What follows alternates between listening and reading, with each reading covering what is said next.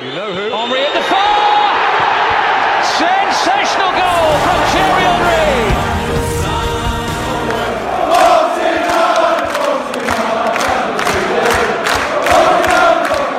Above all, I am like you. I'm an Arsenal fan.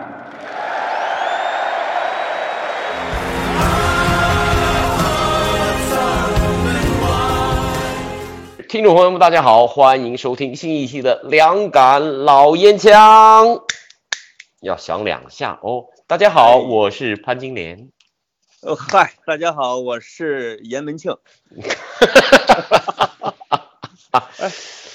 我前两天，嗯嗯嗯，我嗯我前两天刚反应过来，两杆老烟枪，这个烟枪就是沿墙的意思啊，老烟枪啊，哎呦，大哥，你真的是后知后觉呀、我啊，原来就是这么设计的吗？我初中就有这个绰号，就叫烟枪啊，因为这谐音嘛，嘿，所以连英文哦名用这个 John 也是谐音啊，强跟 John 这个对英国人来说是谐音的呀。哦是这个意思啊，哎，嗨，呃，得说一说啊，就是在两杆老烟枪近期播出的过程当中，我估计那个阿森纳 Fans TV 应该已经垮台了。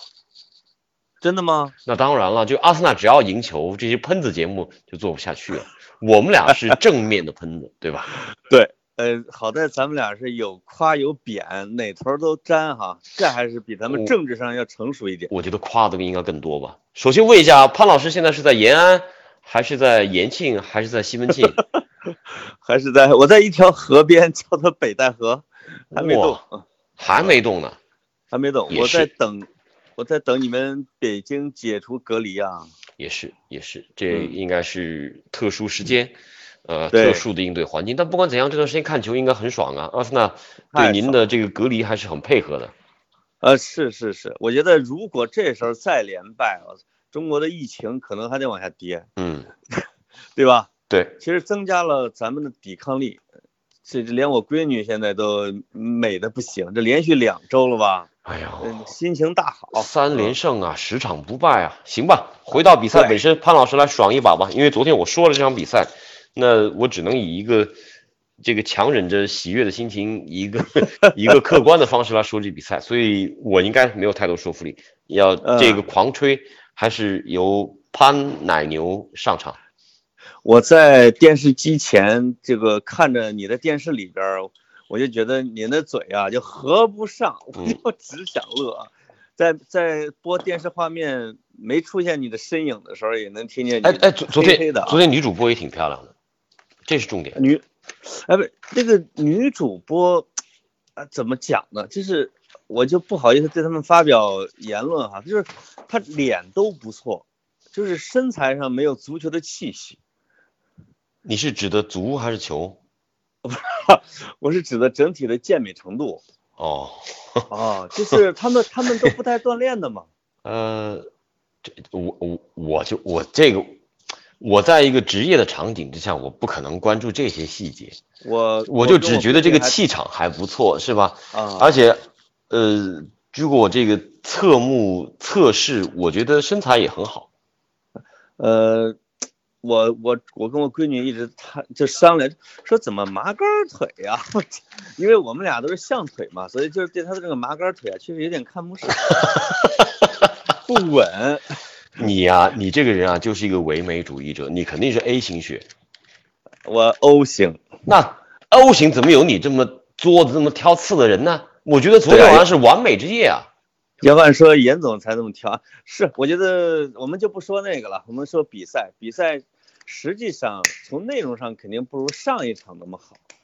对吧？就是我不知道你认同不认同，但是因为确实进攻是高配，防守是低配，而且两个队都这样，这点挺好的。都都都这样，都这样，这是河南话吗？濮阳话吗？都这样是不知道啊你现在都快到东北了，你现在是已经是被东北同化了啊！啊，如果说知不道，那就是我们河南的；如果不知道，那就是你们你们那地儿。但总体上，我觉得也是埃弗顿配合啊。实际上，几个滑门过的那种传球，真让我一身冷汗，我真吃药了。因为我这血压最近有点小高，我我看着球突然想起来，我怎么没吃药？我赶紧吃药。那个提心吊胆的程度还挺吓人的啊。其实有一点冲淡了我的这种欢喜感，但总体来说进球漂亮啊，对吧？我有这么一个感觉啊，我就是随着比赛这个过程走的时候啊，一般因为你说了这么多场比赛，就踢个十来分钟，你对比赛的这个走势会有一个判断，就谁的胜面更高一些。当然，比赛总会出现意外，这个是肯定的。但是是这场比赛呢，我不知道为什么，可能是因为我一两个月没说球了啊，PP 也老不给排课，我啊我就我就不知道这场比赛谁会赢。包括赛前，因为因为功课做的非常非常足，我待会儿可以给你喷一喷一堆数据。好，你喷的越多吧，你做的越多吧，你反倒对于比赛这个走势，你少了那种距离感的判断，这是其一。哎，其二呢，特别离奇的就是一开场就丢一球，然后呢，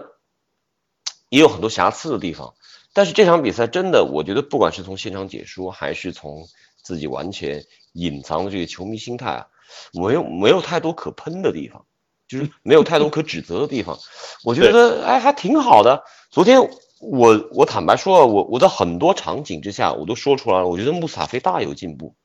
是是，我看见球迷们也讨论了啊，说那些曾经被严总抛弃的人，一个一个的都回来了，而且严总还收纳了他们。真的啊，那些你真的是连提都懒得提的人，或者说一定要卖掉的啊，这些人全回来了。这一点可能是我觉得这一期咱们值得好好的唠一下的，就是我们就是我们搞一个严总正式向那些人说对不起。这个，但是是这样，咱俩我让你继续演，我让你继续演。呃，不演了，我们严肃的探讨比赛啊。就我跟你的角度正好是两种角度，挺好。就是你在那儿，因为你专心致志的在解说嘛，你你这个话得密一点，不能冷场。你脑海中要搜索数据，你还得把这个这个范儿装够了，对吧？就是我我在底下看着电视的时候，其实我能闻到比赛的气味儿。嗯，就是你说不知道谁能赢，就是当我看到阿森纳扳回来一个球的时候，我觉得阿森纳能赢，因为特别奇怪，本来安切洛蒂这种意大利教头的球队应该是踢得比较严密的，尤其是防守的这一块儿，没错，但但是贝阿森纳进了之后，就是你会觉得这个埃弗顿一下是散乱了。啊，这个安切洛蒂甚至在场边一直像老爷爷啊驱赶着他们，你给我回来，你给我上去，都已经驱赶不动他们。他其实他他挺焦虑，挺无奈的，就是我就觉得哦，埃弗顿有点踢哪是哪的感觉。最明显的就是第三个进球打进之后，他那张脸，他已经不站在场边，他可能还是刚刚从更衣室出来，那种苍白和迷茫。是，哎呦，那个瞬间抓的非常好。对他，反正总之他不会说很很那个，因为他已经六轮不败了吧。但是他肯定很无奈，因为这不是他教的。而也能看出安切洛蒂的性格跟他的球队，他他之所以近些年每一次都是要被炒鱿鱼的，一个是他其实对他的部下的严格程度、管理的严格程度，哎，是不太行的。说的对，这一点完全认同。他战术思想很强，就是我一直觉得他确实是战术大师。我以前前些年就做一些功课哈、就是说足球史上的什么战术革命、阵型革命里边，我才发现其实安切洛蒂占一号的，就是说从这个战术革命里边说皮尔洛前腰后置，哎，被已经被写入了足球史，那就是安切洛蒂干的嘛。而且他是学习能力非常强的一个教练，因为他从最开始到帕尔马，后来去到米兰，然后在海外执教，这一连串的过程当中，他也发生过很多啊战术思路方面的变化。但这个人呢，难得的地方，一个是他适应性强，第二个呢，情商高。当然，情商高方面呢，就有一种说法，哎，你知道英文有个单词吗？就是 diva，d i v a，d i v 这这这个怎么解释呢？呃，直接看像是女神啊，就是啊 diva 就指的是女，但是呢，它其实指的是呃 J Lo 那种女神，就是那种非常有 ego 啊，就就非常自我，非常有公主病、有这个呃太后病的这种女神，哎，而安切洛蒂被认为是 diva 的杀手，就所有的 diva 他能处理的最好，因为一个足球更衣室里面啊，有太多这些大腕儿都属于这种 diva 型的人格，就是，呃呃嗯，就像范巴斯滕当年啊，他的队友范巴斯滕当时怎么是把把萨基给搞掉的？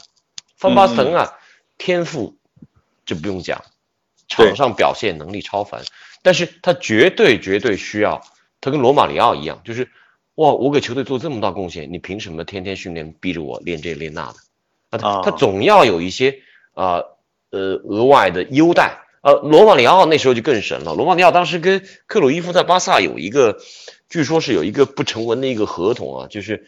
一个约定，就呃快到这个年底到巴西狂欢节了，我肯定要回去。那我、啊你如何能答应让我回去呢？那我接下来这两轮联赛我场场进球，我一场进俩，他真是他真能做到，他真能做到。做到，对，是而这种球星的管理难度是非常非常大的，但是安切洛蒂具备这样的能力。呃，你说的这这种球员啊，我最近这因为我连续踢了二十天球，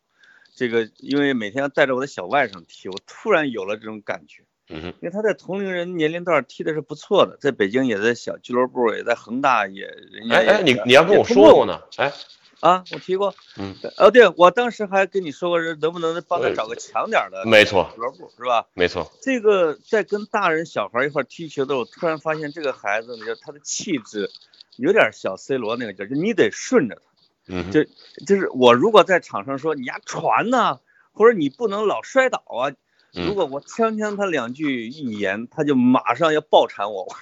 或者他不踢了，或者他哭了。就是如果说，哎，你这下传的太棒了，哎呀，就这么踢，他会状态特别好。顺毛驴，呃，顺毛驴，这个就有点像那些 C 罗啊、巴斯滕啊这种，适合安切洛蒂来对付他们。嗯哼，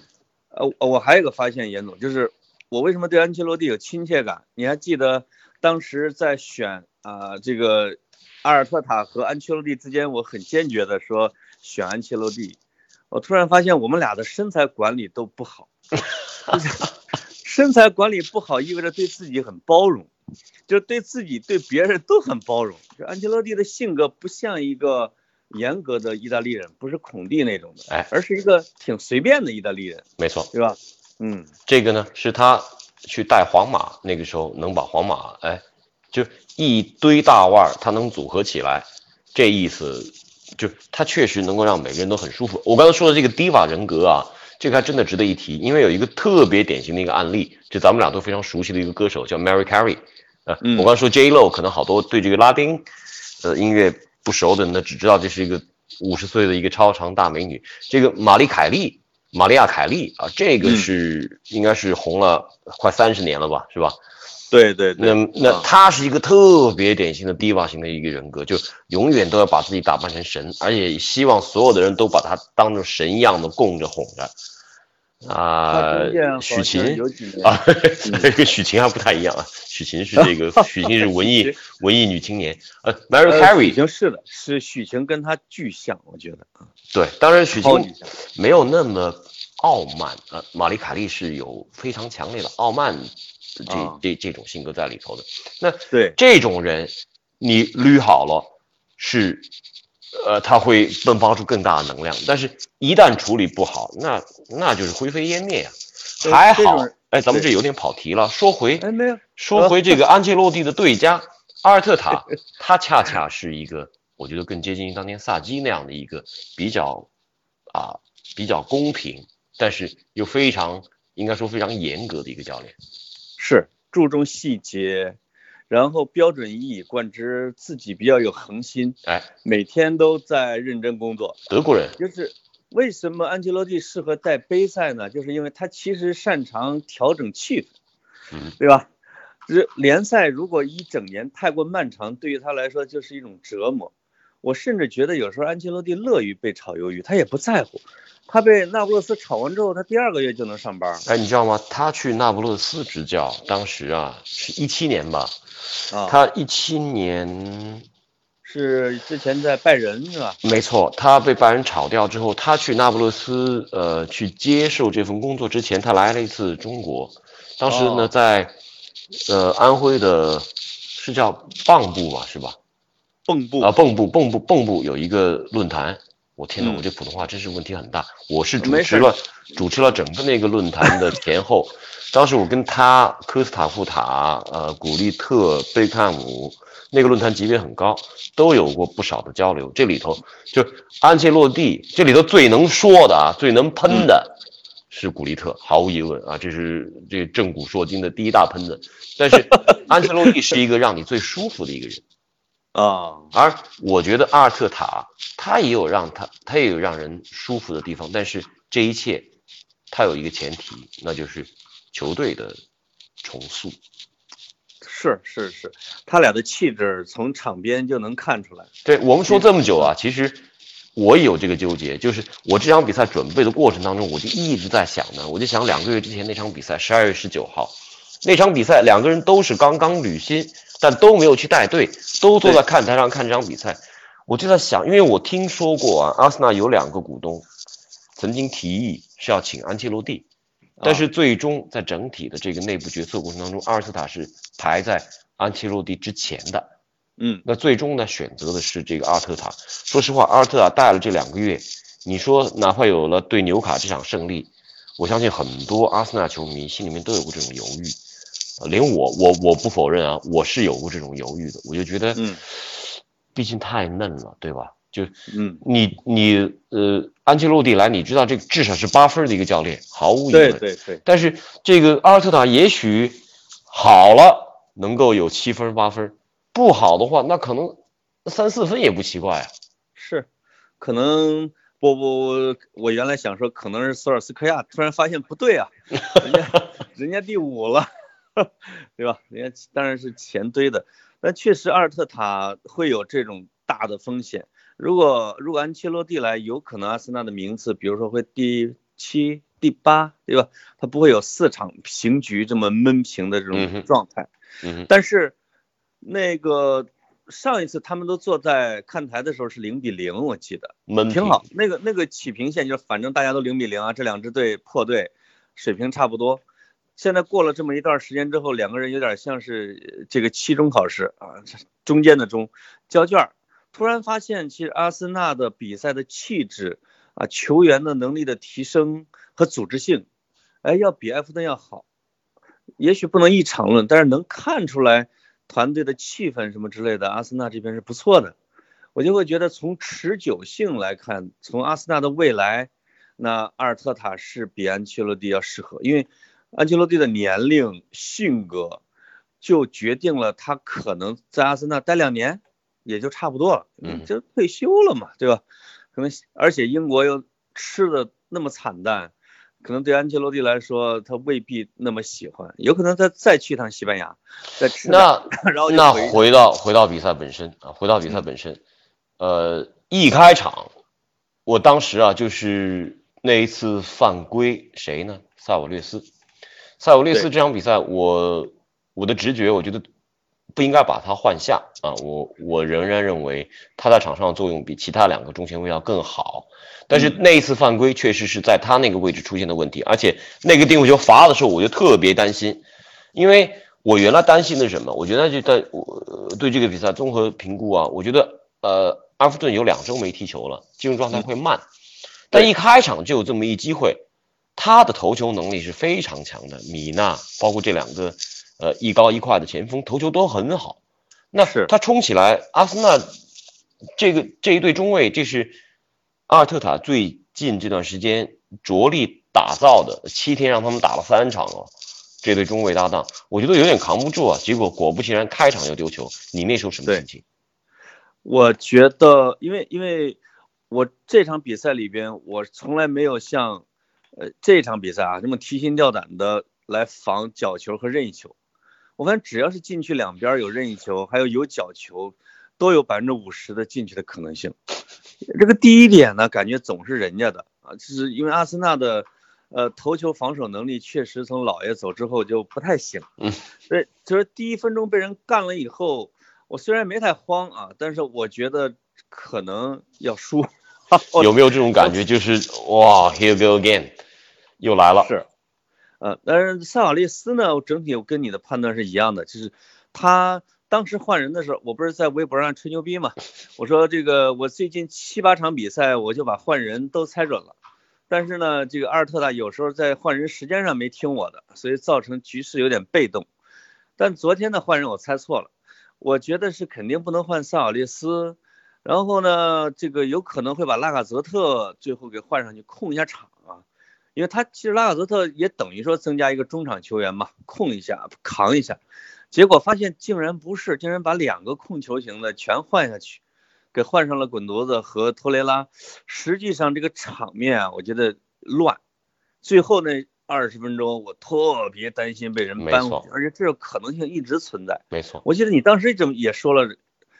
担忧了这么一下。对，我觉得至少萨沃略斯他能拿球，而且他昨天体现出来的防守状态非常好啊。他包括他两次对那个呃理查利森的直接的。中场的拦截铲抢，呃，让我突然一下觉得，哎，这个人的边界打开了，就他有防守能力的，他也不怕身体对抗。那因为因为之前啊，有阿森纳球迷都开始嘲讽他，说这是来自于西班牙的一个呃西班牙版的克鲁伊夫，但是他只会一招，就只会转身那一招。这话说挺损的，就不断的绕圈子绕。哎，结果这场比赛真的让我让我。一下就就觉得挺意外的了，但这一切其实，在第一个丢球发生之后，还是有一段忙乱和这个沉寂期。是，就是直到阿森纳在进一个的时候，才稳下了这种局势。就是萨瓦列斯挺，我觉得他可能，因为我不太了解球员，我发现真的是在合同年的时候，或者为自己的命运而战的时候啊，那些球员的战斗力会双倍。他真的会为了自己的下一个合同而拼命的，因为他他，我觉得他不一定是想长留阿森纳，但是他想卖一好价。哎，他要按前阵子那种烂表现，有可能皇马也不要他，阿森纳也不要他，他就会沦落到一个小球队去了。现在他找到了阿尔特塔这种新的机会，哎呀，就像那几个球员一样，我觉得他真是在阿森纳是有前途的，而且有一个。好处是什么？突然，你有没有突然发现，原来是中场球员不会往前输送威胁球，哎，但突然间那十号再加上萨瓦列斯，再加扎卡，甚至大卫路易斯也凑个热闹，就是这种直塞爬爬的，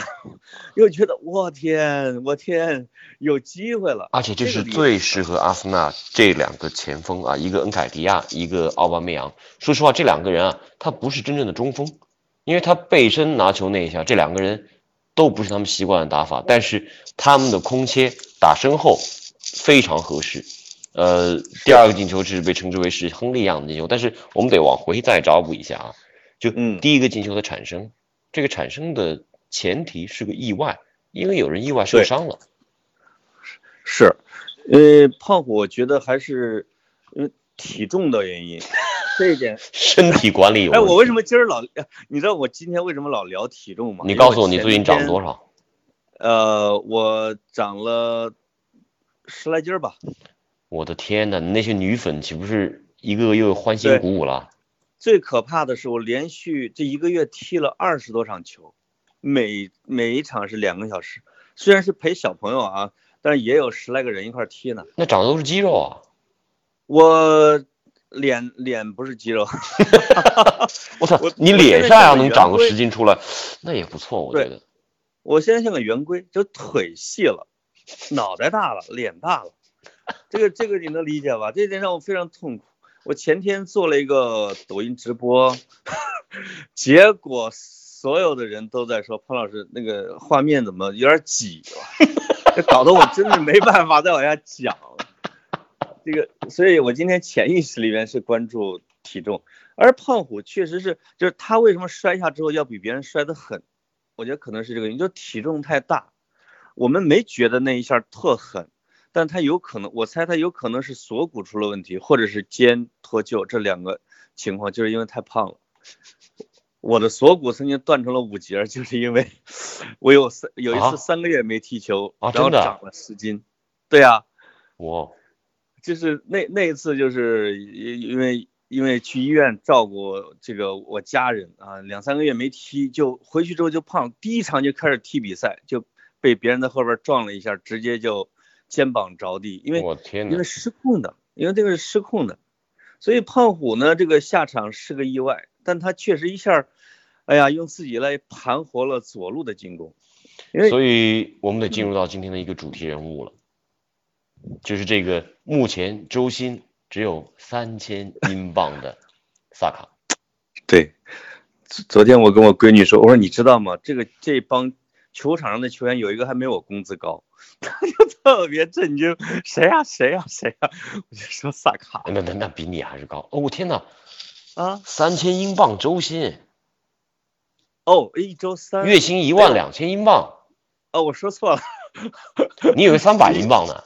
啊，我以不是我以你一个无业游民，你跟谁比工资啊？你真是。哎，我怎么把三千英镑周薪算出来一周一万块钱呢？那我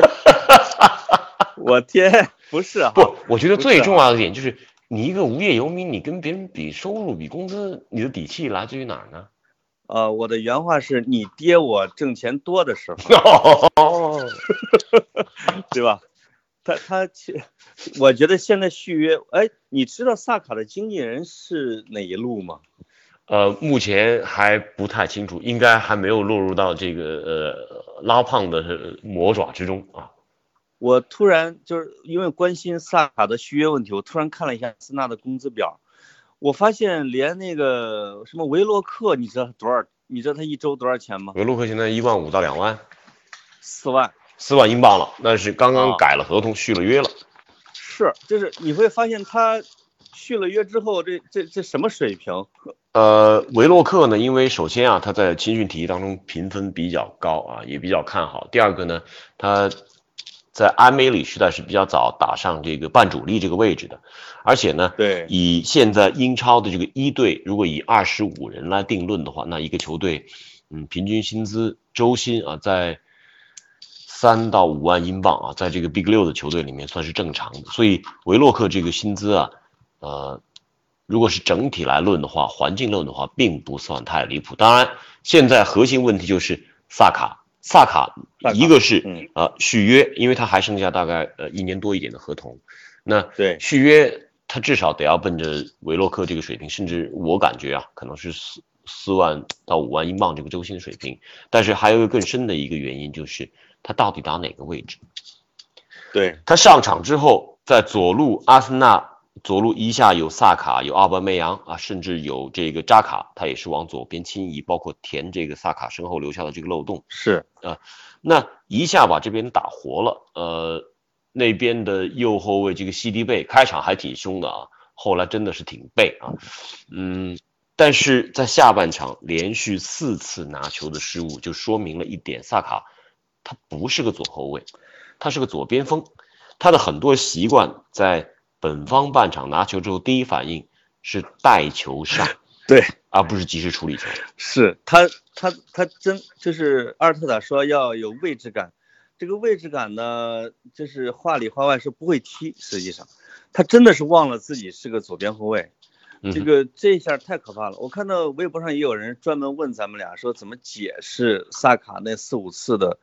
这种这叫什么短路吧？其实完全应该叫短路，因为不应该出现这种错误。我当时一乐啊，当然是没进球啊，就没导致对方进球的时候，我一乐，我说这一下合同的又得降一万，就是就是双方谈判的时候一定会拿出这些来跟萨卡说事的，跟或者跟他经纪人啊，就说你还是一个孩子。你不是一个这个豪门都要疯抢你的成熟的人才，因为刚才你还说了一个问题，就是他到底他的位置是什么？实际上，如果他是一个纯边锋，我是觉得他的其实，比如说他的身体条件，他的防守能力，还是有一点需要加强的。当然是个好苗子了，对吧？但是我觉得他四万顶头了，因为。维罗克显然有点高，你想想咱们那隔壁那热热那啥，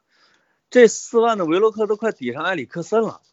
对不对？阿里克森很长时间拿五万英镑的周薪啊。对呀、啊，就是阿森纳的工资真的很高，就是跟利物浦是差不多的整体工资。没错，没错啊，这这个所以所以我觉得萨卡呢给个四万应该是不错，是挺好的。可能马而且如果你还有四万啊，还有这么优秀的表现的话，那你的合同是可以更新的呀，嗯，可以提前续约，可以提前更新的。但是现在呃，确实我同意这一点，就是，呃，有灵气，而且呢有还真是有点大将风度。你说他短路吧，我觉得他并不是因为慌张而发生的失误，而是因为他对于自己的这个位置和当时踢球这个感觉，他并不是他并没觉得他我就得像边后卫那样。对啊而且这两天还有一个危险的一个迹象，就是伦敦的媒体啊，在周末的报道当中是爆吹萨卡，特别是《泰晤士报》有篇文章说，萨卡和呃亚历山大·阿诺德定义了新的足球位置，就是说他援引了卡拉格一句话，卡拉格啊看了这个呃亚历山大·阿诺德的比赛，就说了一句：“哎，现在的孩子都愿意像亚历山大·阿诺德这么踢球，谁愿意当加里内维尔呢？”啊，当时他是跟加里内维尔坐在一块儿，嗯，就直接说这话嗯。但是你越这么吹，回过头来，我都怀疑这个背后有没有经纪人的影子在这，在这影响着。所以这场比赛下半场的一些表现，反倒是让大家能够回归一下现实，就是上限很高，天赋不错，而且呢，心智也在十八岁少年当中也比较成熟，但远未到一个啊呃，就是完全可以把守阿森纳这个左后卫位置这样的呃一个角色。另外一个，他短路的那几下，也可以找出一个解释，就是他实际上七天打了，也恨不得哎一头一尾得三场吧。三场比赛，这场比赛本来啊，啊为什么让呃胖虎上？那就是应该给萨卡一个轮休时间。对他实际上才十八岁，就是这种十八岁的孩子在，在在比赛里边是不会结体能的，就是他前两场是首发加满场，那么他肯定是槽已经用光了。他这场上去之后，他他连续冲了几下之后，我怀疑他我我怀疑他缺氧了。那你你知道这个像我这种体能嗯特别差的人在球场，如果教练一骂玩命一跑的话，大脑容易缺氧，就就不知道自己在哪儿了。他那几下明显的有一种跑猛了，脑子有点懵的那种感觉，啊，就不知道怎么处理了，自己都能带着带着带带带趴那儿，那肯定是哎体力槽空了啊。啊，这得确实得得要提提一下，就是对于他，我觉得阿尔特塔的这种使用和保护，呃，还是很重要。当然了，我们必须得在这抛一组数据出来啊，嗯，呃，那一个扳平的进球，这是萨卡本赛季各项赛事的第十次助攻，所以在阿森纳俱乐部历史上，他是追平了法布雷加斯的记录，就是作为一个二十岁以下的球员，单赛季助攻数能够达到两位数，非常了不起。是，他的他的传中是目前来说，我觉得跟蒂尔尼吧，两个人的风格是有点像，呃，比其实比佩佩要靠谱。嗯，就是嗯，佩佩的球路也是低平快，也挺好。但是呢，他因为他是打右路，他得扳回来用左脚往里撩，而萨卡是特别隐蔽，他可以切进去传，他也可以拉底传。就是如看一个边路球员，如果能在角球附近还能打出又平又快的传中来，这个是一个好好边路球员。这绝对是啊技术活，而且这种技术活，这种魔力啊，我我有时候都觉得有些诧异，就是十八岁呀、才十八岁的少年，怎么能够把自己的技术能练得这么好？这个真的是有天赋在里头。对，另外确实要看个人的修行。嗯就是今年从埃梅里时期、阿尔特塔时期，我会觉得大概得抛出了加起来有六七个小孩儿吧，是吧？十八九、二十。这就是我们的第二个主题嘛，每个人都在进步。哦，呃，除了维洛克是吗？呃，我是 除了维洛克，还有你看有些人就没给机会，比如说奈尔斯啊这种的哈，嗯。还有还有内尔森，这基本上有点消失了。呃，那这个内尔森或者纳尔逊呢，值得一提，就是呃，他的这个成长经历和背景，他跟桑乔是同时长大的，两个人啊，八岁就在一块踢球，而且两个人的家呢在南伦敦，就距离只有五分钟。啊，所以哦成天泡在一块儿，所以他自己也承认啊，就以前在英格兰各个年龄代表队当中有各种各样的说法，哎，几乎每到一个英格兰代表队，比如从 U 幺六开始到 U 幺七到 U 幺九啊，他们一块在 U 幺七拿了那个 U 幺七的世界杯嘛，当时大家最爱聊的一个话题就是，哎，我们队里面到底是桑乔厉害，还是纳尔逊厉害，纳内尔森厉害？对挺就是有时候挺神的。当然当然，我还得说一句啊，就是在对方阵容当中有一个二十二三岁的这个中锋叫卡尔维特呃勒文，勒文呢是英格兰 U 二零拿世界杯那支球队的主力中锋，他队里面还有另外一个同样被认为非常杰出的一个中锋叫索兰克，你还记得索兰克吗？呃，索兰克上场了吗？索兰克在利物浦，利物浦踢不出来，从切尔西去了利物浦，从利物浦又去了伯恩茅斯，这个赛季到目前为止好像还没有进球。哦，对，这个也有点像是我说的，就是在少年时期的那些人啊，就是有可能会给你同等的机会，然后你的资质啊呢，看上去也都差不多，嗯，但是一定是有一种概率的，就是在于你自己的专注度、你的修行、你的运气和你的心理素质。对这六七个人里边，我看马丁内利和萨卡，看样子是能够脱颖而出的，这个成才率已经很高了，对吧？像桑乔和内尔森这种的，呃突然间到了成人之后，一个天上一个地下的命运，其实随时太多了，这种例子实在太多了。这这这也是经常会有人但我我仍面试，我仍然 期待，我仍然能期待有更多的能取得进步。而这一切呢，呃，咱们都回到这个阿尔特塔这个话题上了，就是嗯温格最开始能够征服这么多人，呃，和不败赛季的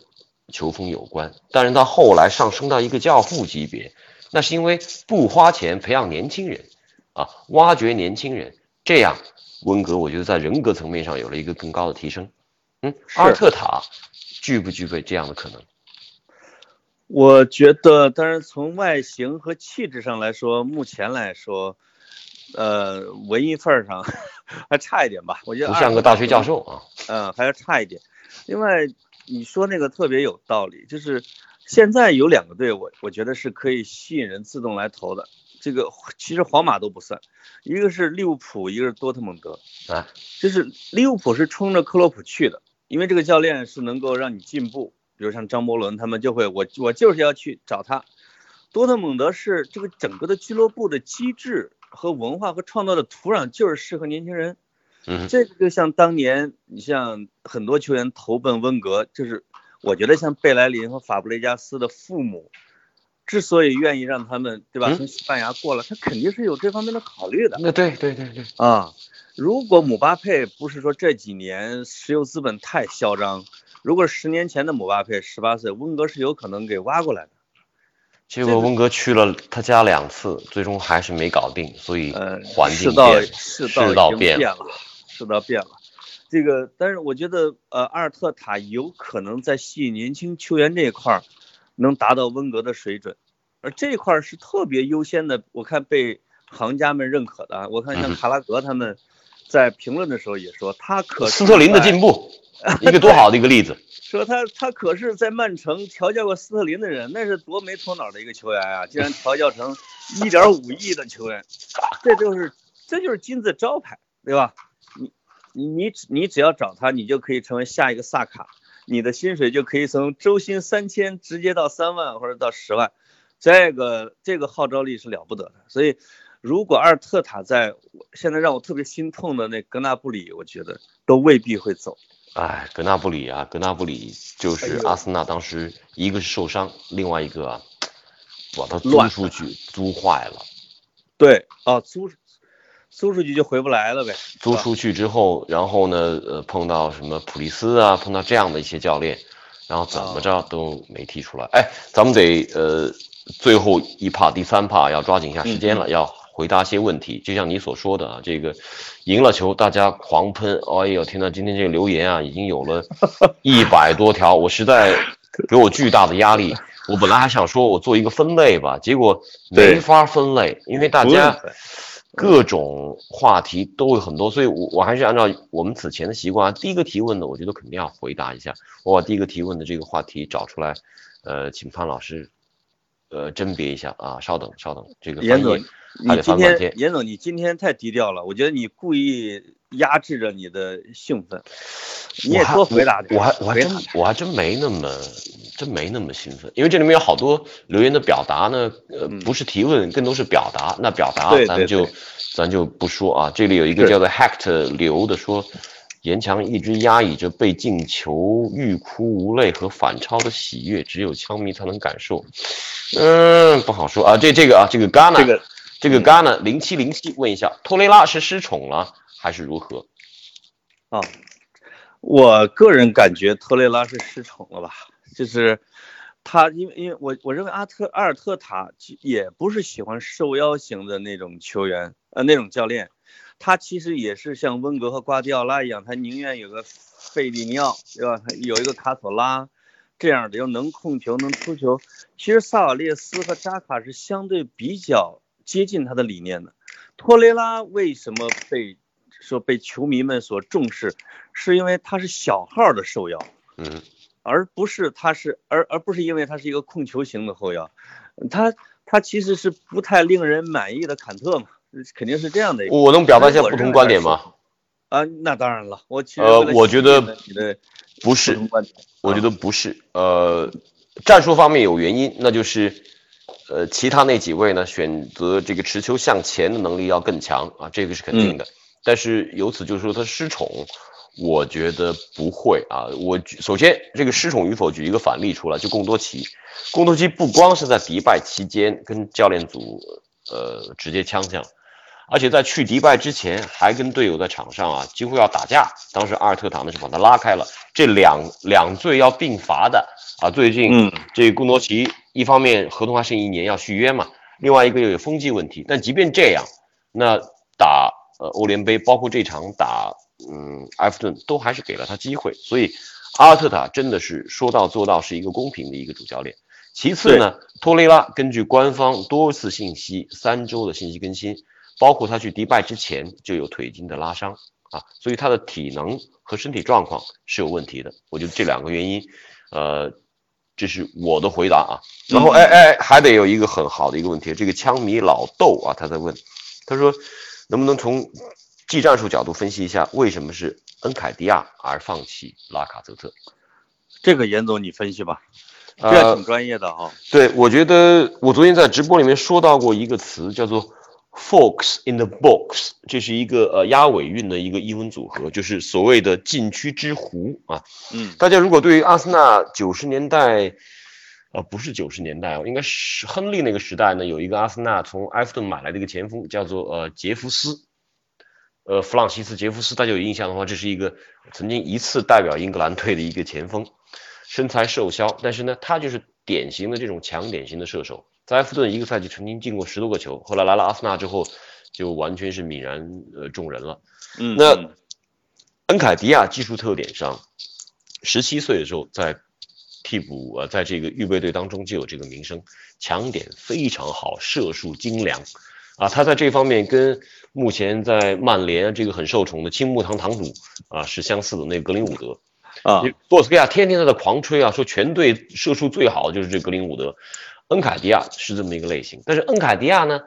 他的活动性、移动范围、奔跑能力比呃拉卡泽特要好，而拉卡泽特之前七轮不进球，这证明他的状态和信心都在下降。所以这段时间更多的用恩凯迪亚，一方面是给所有一队球员机会，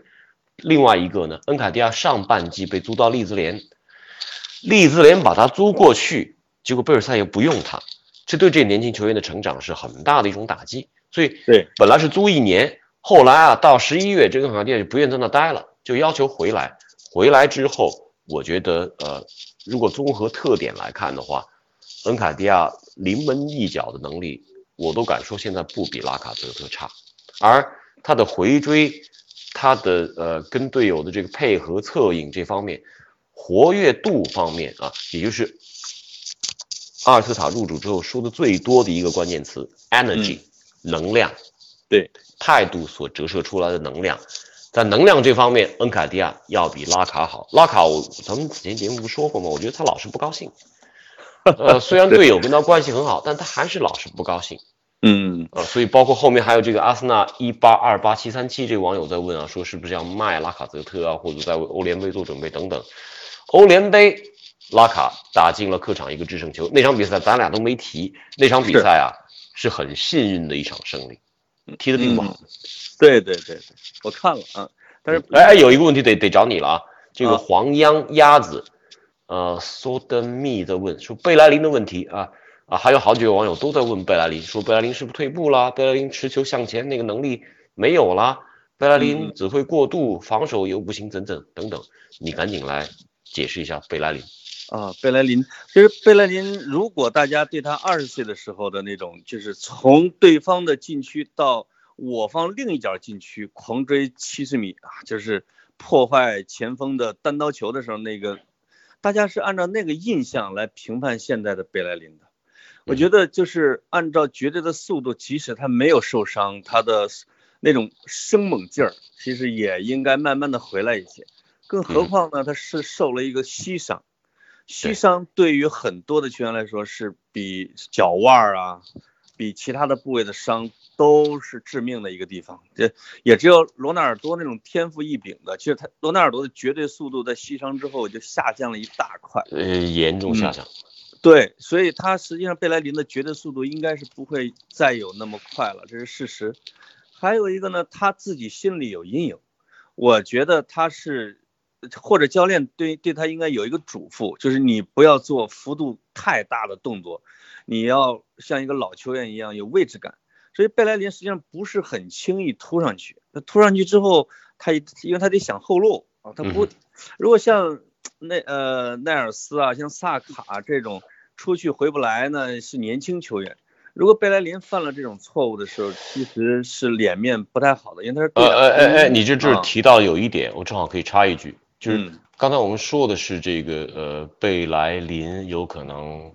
呃状态不行，但是有一个人现在是上冷板凳了，就是你前面提到奈尔斯，奈尔斯真是，比如说欧联杯，包括那个足总杯打利兹联，他为什么让哈为什么让帕帕去打右后卫都不让奈尔嗯斯上？那我觉得这还真是失宠了。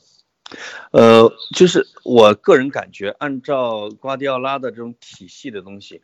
就是你看着球员们在上面踢球行云流水，挺随心所欲的。其实就是瓜迪奥拉、阿尔特塔他们的战术思想是最严格的。他咱们以前不是也看过，像亨利他们就是讲啊，这个瓜迪奥拉是怎么训练他们的，甚至让他们的活动区域能精确到米，就是你在。我们后卫出球的时候，你应该站在禁区右边的几多少米范围之内，你不能往外跑。就是奈尔，就是奈尔斯、滚犊子，他们都有共同的特点，就是没有区域概念和位置感和战术意识。你会觉得奈尔斯突然间就在前边，突然间就在中路，找不着他。我觉得这可能是让他潜下来在学习，在这方面他达不到。阿尔特塔的要求，而贝莱林在这方面实际上是合格的，嗯，这这已经足够他能占一个主力的位置。另外还有呃呃，对对不起，你继续。你继续啊，没事。另外，我觉得总体贝莱林未来如果这样踢的话，比现在还是能提高一块，这个信心还是有的。有一个叫你相信我妈，她问了好多问题啊，这个我们都回答过了，贝莱林啊，包括这个呃恩凯迪亚、托雷拉，嗯然后他问的第一个问题是，阿森纳的防守真的变好了吗？我怎么感感觉对手把握机会不强？我觉得这种问题啊，好多阿森纳球迷都有，我觉得这是一种自责性的提问。嗯，我能够理解这种心态。哎，居然没没输啊，居然 没丢球有两场，那不可能，我们就这么菜，那只能是对手更菜才会如此。是我坦率的承认，我觉得防守绝对提高了，提高了。嗯，呃，我我是觉得防守是分后场和前场吧，就是后场的管理这一块儿，最典型的就是穆斯塔菲啊，包括大卫路易斯，其实都提高了。这就是对他们的要求可能会更明确了，尤其是可能，呃，阿尔特塔这点让我特别高看，就是他会他会用心理学，他给穆斯塔菲讲简直是一种拯救啊，这个对一个球员是功莫大焉。另外一个更重要的一个，就阿森纳的后卫线每次接受采访的时候，经常会说防守不是几个人的事儿，这个话外之音就是你中场你和前场你不防守。你后卫线就是范迪克来也不行，就这就是阿尔特塔来之后，大家会看到奥巴梅扬在回防，那十号在回防，萨瓦列斯在回防，而且防守的技术在提高。奥巴梅扬特别特别需要需要在这表扬一下，就他拿这个全场最佳，不光是因为两个进球，防守方面之前我们都批评过他懒，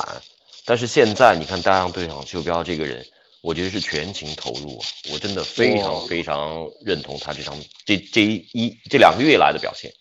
是我太喜欢奥巴梅扬了，就是为什么喜欢，就他跟拉卡泽特不一样的地方是他永远在笑，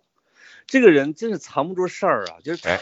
他自从进了第一个和第二个球之后，就是每次镜头扫着他是在捂着嘴笑，你就会觉得我天呐，我跟我女儿俩人就乐的就不行了，他一直在偷笑，你知道吗？对对对对，这个人的心态是多么的阳光，就是一看就不是那种苦大仇深的球员，嗯，这多好，而且那么勤奋，这这我以前一直有一种论道论调，说留拉卡泽特卖奥巴梅扬，我现在在听说谁在说奥卖奥巴梅扬，这种球迷真是脑子坏掉了。赛后呢，呃，阿尔特塔是直接回应了这个问题，说这是我们最重要的球员，我们要尽一切可能把他留住。啊、这是非常积极而且不不逃避的一种呃一种表态。那我觉得这应该这个代表的是俱乐部的态度，把这个声音已经表达出来了。潘老师，咱们得要收住了，要不然这节目还得仨小时才能把所有问题回到完。好多啊，我刚才大概就只看了前面第一页，我往上翻翻了大概六七屏，还有好多好多提问，我真的觉得非常愧疚。我们只能够提，只能够回一些是呃这样的一些问题，但是我觉得这种愉快的心情啊是可以分享的，而且接下来呢，这个赛程这方面应该是呃有一段的缓冲期啊。那我相信接下来两期节目，我们可以回过头再找补一些此前的问题，然后再聊一些更加花边的段子。对，下周有比赛啊，我提醒一下，下周有欧联主场，另外哎，欧联是连着打的，啊是吧？对，对，因为欧联是这个三十二进十六，它要多一轮比赛，所以它是连着打。嗯嗯，另外一个我们也可以在下边呃那微博下边的再回复两条，对吧？好的，也挺好的，啊。好的。的，哎呀，聊得那行先就这样开心呢啊！对对对，呃，你你什么时候发张自拍过来，让我看看这个脸上长十斤肉是什么样子？好的好的，行好，那你也好羡慕一下。好，谢谢谢谢潘金莲，呃，谢谢严总。好，金莲呐，哎呀，拜拜，啦。官人来吧。瞧，你们老男人太猥琐了。好，拜拜。